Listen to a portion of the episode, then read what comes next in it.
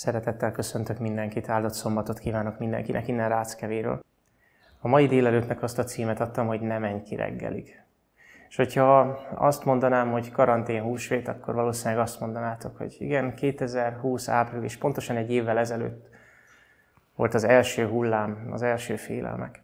Ha azt mondanám, hogy húsvéti kijárási korlátozás, akkor viszont azt mondanátok, hogy igen, ez meg 2021 húsvétja, a harmadik hullám. És igazatok van, de én most valami másról szeretnék szólni.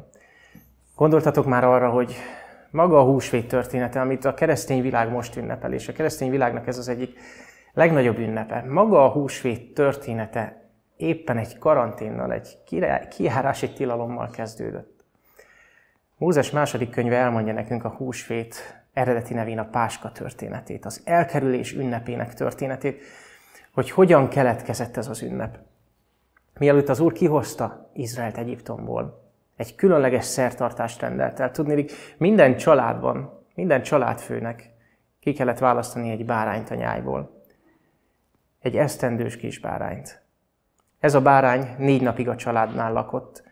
Nem a nyáj között, hanem négy nappal húsvét előtt már ezt a kis bárányt be kellett vinni a házba, és vigyázniuk kellett rá.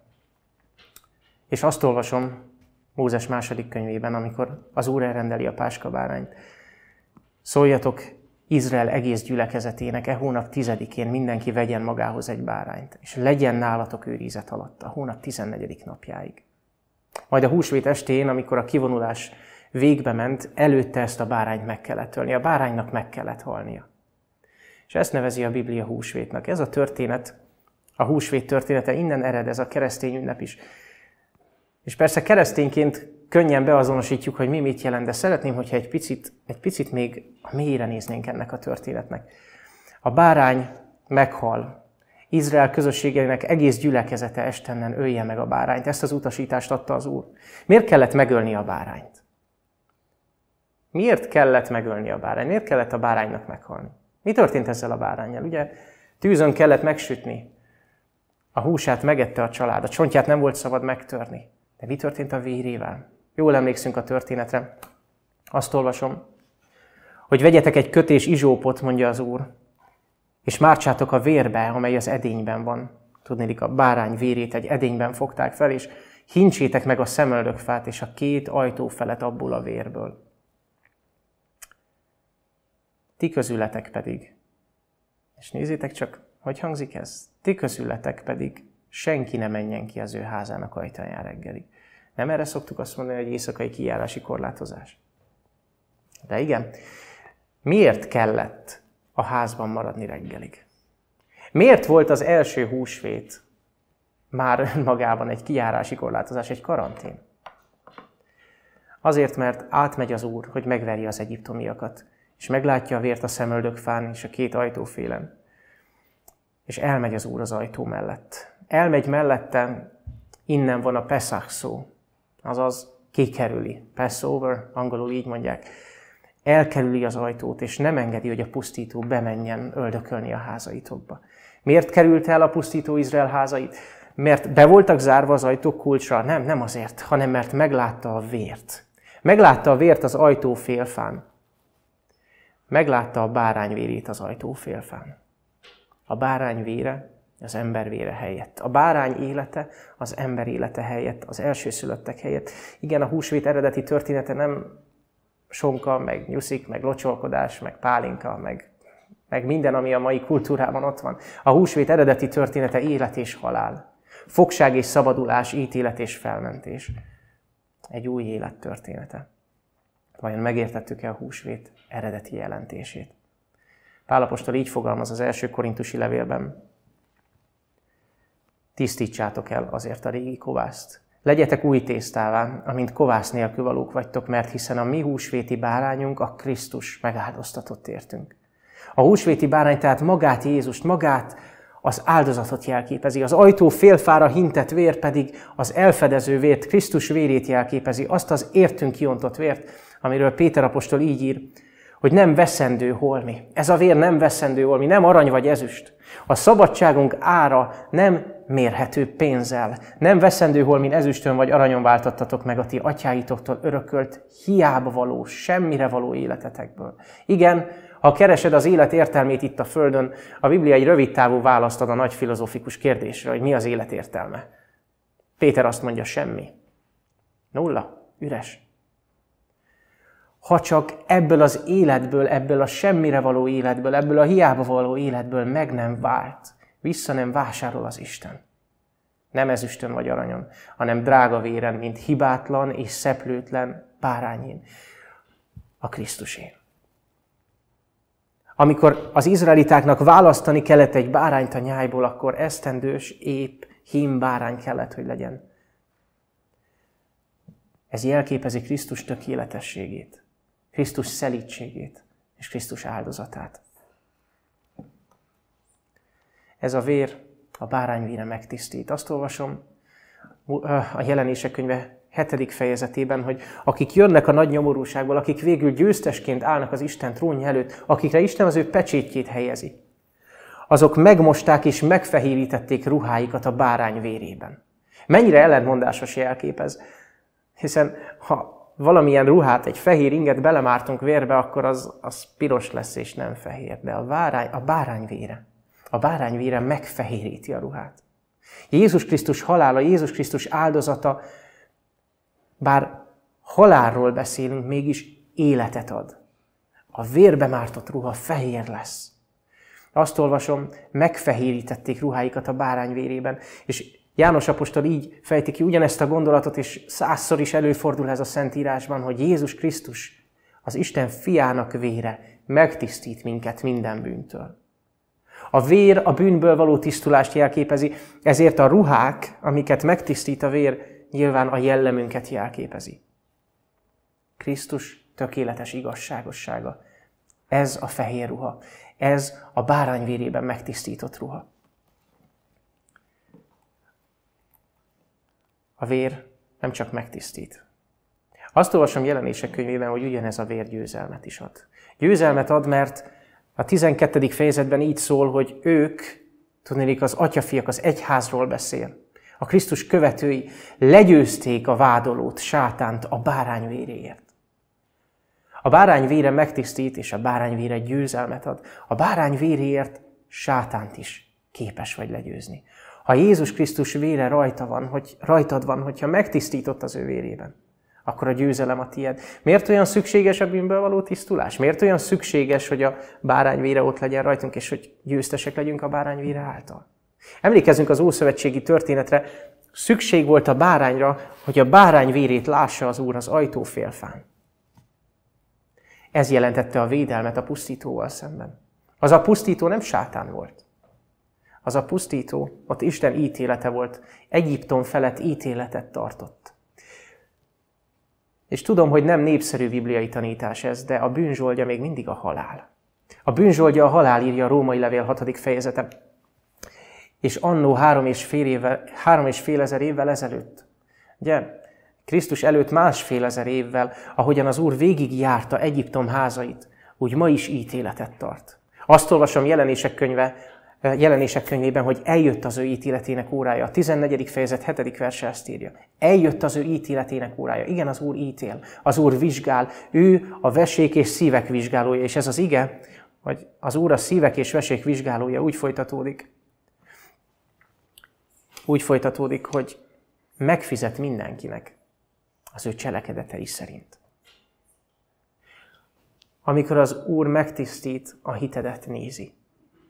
De amikor a legvégén ítéletet tart, a cselekedeteidet fogja megnézni. Azt fogja megnézni, hogy mit kezdtél a bárány vérével, éltél-e a győzelem lehetőségével, ami a bárány vérében rejlik. Szükségünk van a bárány vérére. Igen, az Úr akkor tud minket megkímélni az utolsó napon. Hogyha a bárány vérét rajtunk látja, azaz, ha a ruhánk megtisztult az ő vére által. Mózes második könyve 12. fejezetében a páska bárány szertartása tele van a keresztre mutató jelképekkel.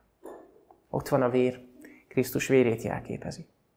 A vért az ajtó fél fára kellett, ugye a fán, el tudjátok képzelni a fán a vért, ahogy a keresztfán ott folyt le a vér. Ugyanúgy nézett ki az ajtó fél fán, hogy folyik a vér. Ott van a bárány, Krisztus tökéletessége, Krisztus szelítsége, ártatlansága. Ott van, hogy a báránynak nem volt szabad megtörni a csontját, azaz Jézus soha nem esett el, soha nem védkezett, tökéletes áldozat volt. A csontok megtörése a bűnöket jelképezi, a bűnök elkövetését, és az abból fakadó fájdalmat. Ugye? Azt mondja Dávid, amikor védkezett, hogy amíg elhallgattam a védkemet, addig megavultak össze, szikkadtak a csontjaim. De Jézus, vérét, Jézus csontjait nem volt szabad megtörni, ő soha nem esett el.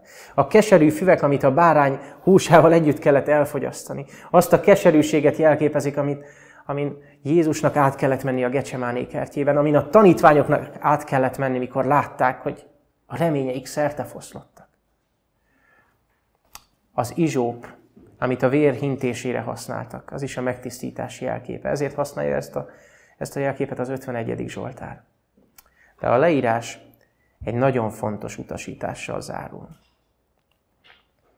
Azt olvasom, hogy Izrael népének el kellett mondani. El kellett mondani a következő generáció számára ezt az egész történetet és az összes jelképet. Így olvasom a fejezet vége felé, hogy mikor pedig a ti fiaitok mondják nektek, micsoda ez a ti szertartásotok. Akkor mondjátok, páska áldozat ez az Úrnak, azaz az elkerülés áldozata az Úr számára aki elment Izrael fiainak házai mellett Egyiptomban, mikor megverte az egyiptombelieket. A mi házainkat pedig megoltalmazta. Ha ott van a vér az ajtófélfán, ne lépj ki a házból.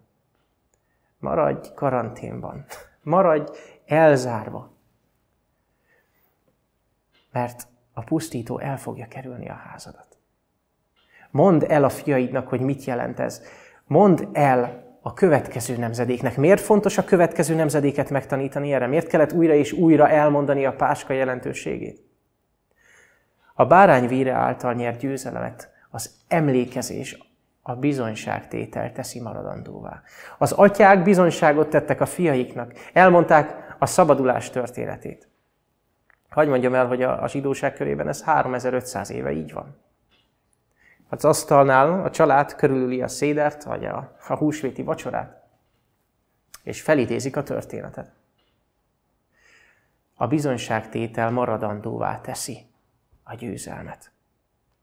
Ezért van az, hogy jelenések könyve így fogalmaz, és az előbb csak félig idéztem az igét.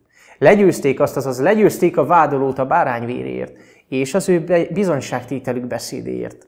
A maradék nép írja Ellen a bárányvíre és bizonyságtételük szava által fog győzni. Sokan azt várják, hogy egyedül a bárányvíre által győzzenek minden saját igyekezet nélkül. De láttam, hogy Isten kegyelmesen megajándékozott minket. Mivel? A beszéd hatalmával. Ő adta a nyelvünket, és mi felelősek vagyunk azért, hogy mire és hogyan használjuk. Dicsőítsük Istent ajkunkkal, beszéljünk hódolattal igazságáról és végtelen kegyelméről és győzzünk bizonyságtételünk szava és a bárányvére által.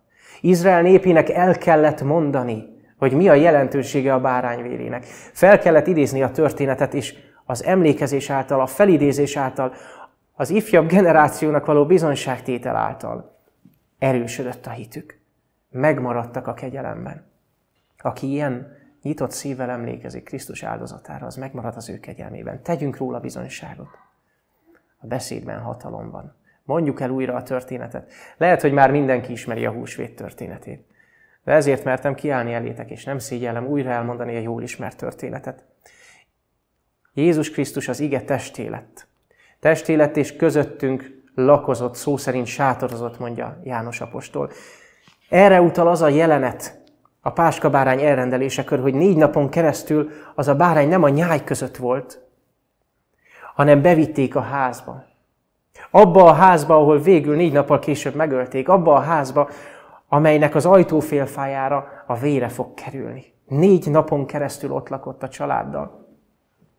Igen, Jézus Krisztus közöttünk sátorozott. Kétezer évvel ezelőtt Jézus kilépett a mennykapuin.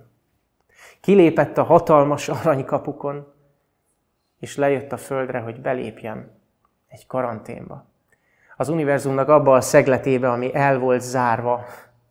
Miért volt elzárva? Mert egy nagyon agresszív, nagyon fertőző és nagyon halálos vírus terjeng itt, amit úgy hívnak, hogy bűn. Az univerzum többi részétől el van zárva, muszáj volt elzárni.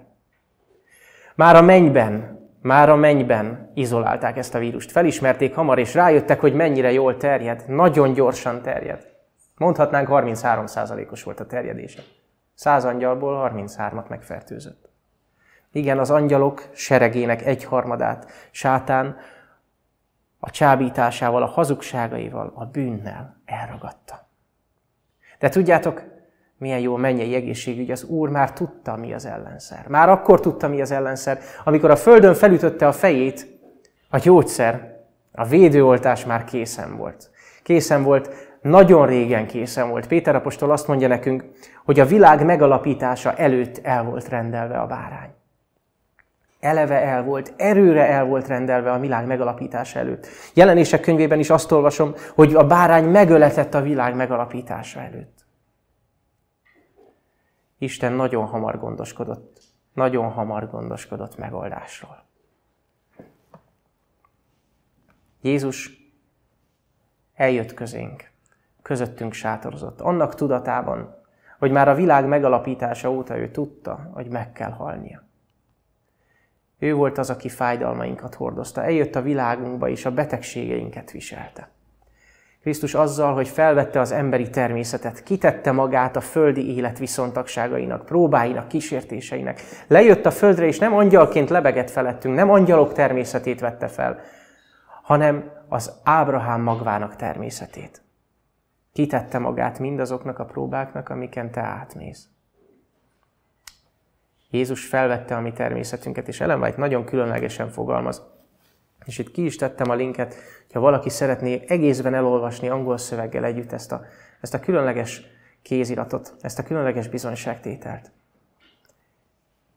Az isteni természet az emberivel összekapcsolva képessé tette őt, Jézust arra, hogy engedjen sátán kísértéseinek. Figyelem, képessé tette.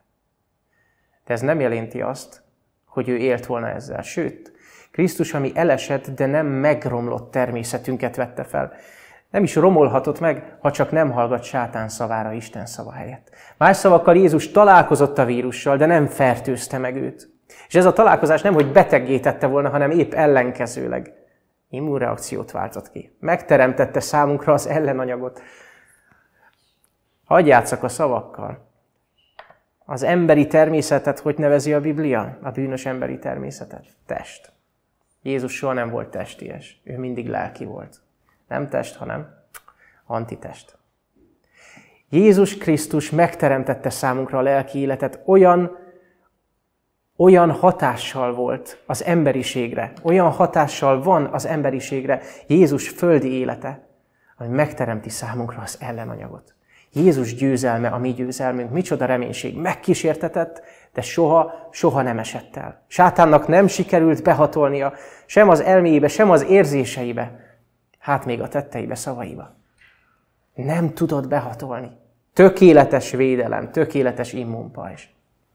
Ézsaiás így szól, az ő sebeivel gyógyultunk meg, megsebesítetett a mi bűneinkért, megrontatott a mi védkeinkért, békességünk büntetése rajta van. Sebeivel gyógyulunk meg. Jézus sebei jelentik a gyógyulásunkat, és Krisztus keresztjére feltekinteni. Igen, testvéreim, ez a mi immunerősítőnk a bűnnel szemben. Feltekinteni ő rá. Nézz fel és élsz. Amikor Jézus felemeltetett a kereszten, akkor mindenkit magához vonzott. A keresztben gyógyulás van. Ahogy annó, még Mózes idején Jézus előtt Jézus előtt 1500 évvel Mózes felemelte azt az érckígyót, és akiket megmarta kígyó, azok mind meggyógyultak, csak fel kellett nézni. Ezt a jelenetet idézi fel Nikodémus számára is. Amikor az emberfia felemeltetik, akkor mindenki meggyógyul, aki felnéz rá. Jézus győzelme több, mint győzelem.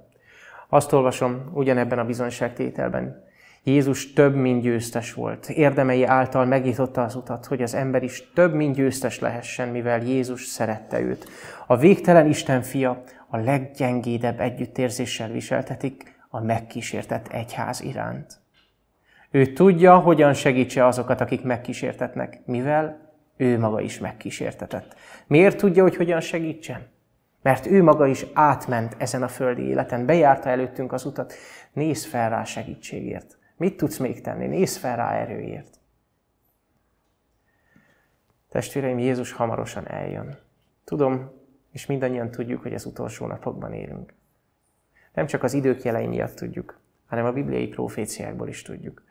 A bibliai jövendőlésekből látjuk a korszakokat, és persze látjuk a világ állapotát is. És itt van bennünk az a sóvárgás, várjuk és sietetjük Isten napjának eljövetelét.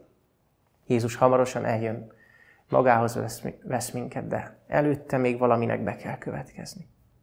Előtte még lesz egy utolsó kemény próba.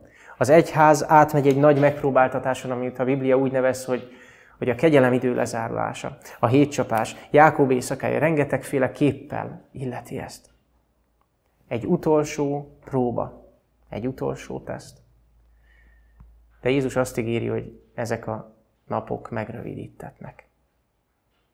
Mondhatnám, hogy gyors teszt lesz. Jézus Krisztus félti az egyházat. Várja, hogy egyesülhessen az egyházzal, de előtte próbára kell tennie az ő népét. És a Biblia, a Biblia azt mondja nekünk, hogy szükségünk van a bárány vérére, hogy ezen a próbán megálljunk. Azt olvasom, azt olvasom jelenések könyvében, hogy boldog az, aki vigyáz, és őrzi azt a ruhát, amit megmosott a bárány vérében. Most már nem azt mondja a hét csapás alatt, a kegyelemidő lezárulás alatt, hogy boldog, aki újra és újra kimossa a ruháját, hanem azt mondja, aki megmosta a bárány vérében, az boldog, ha őrzi is azt. Azt olvasom Máté Evangélium a 22. fejezetében, a királyi mennyegző történetében, hogy a király bement és megtekintette a vendégeket, és a vendégek ruháját nézte. Alkalmas-e a ruha? Alkalmas-e a jellem? Krisztus tökéletes igazságába öltöztél Ez a tesztkérdés. Krisztus tökéletes igazságába öltöztél Ebben nem a te érdemeid, nem a te teljesítményed van. Ez maga Jézus Krisztus és az ő hatalma. És hogyha van jó cselekedet az életedben, tudj róla, hogy az is Jézus hatalma. Az mind az ő érdeme és az ő dicsősége. Lehetséges ez? Lehetséges az, hogy a király, amikor bejön és megtekinti a mennyegzőre összegyűltek ruháját, akkor az én ruhám, a te ruhád ne legyen szennyes ruha. Lehetséges az, hogy megőrizzük azt a ruhát, amit Jézustól kaptunk. Lehetséges, hogy Krisztus jelleme, az ő igazságossága, a hozzávaló hasonlóság valóság legyen az életünkben. Záró gondolatként egyetlen igét szeretnék a figyelmetekbe ajánlani. Testvéreim, most, hogy végigmentünk egy kicsit a húsvét történetén és annak jelentőségén. És látjuk, hogy a mostani helyzetünk már csak a kiárási tilalom miatt is összekapcsolódik annó a 3500 évvel ezelőtti első húsvéttal. Szeretném a figyelmetekbe ajánlani a tökéletes védőoltást. Szeretném a figyelmetekbe ajánlani azt az oltást, ami a bűn vírusától megvéd. Íme, az ige azt mondja nekünk, én vagyok a szőlőtő, ti a szőlővesszők. Aki én bennem marad, mit jelent a szőlőtőként maradni? Tudnélik beoltva lenni. Aki én bennem marad, tudnélik beoltva, én pedig ő benne, az terem sok gyümölcsöt.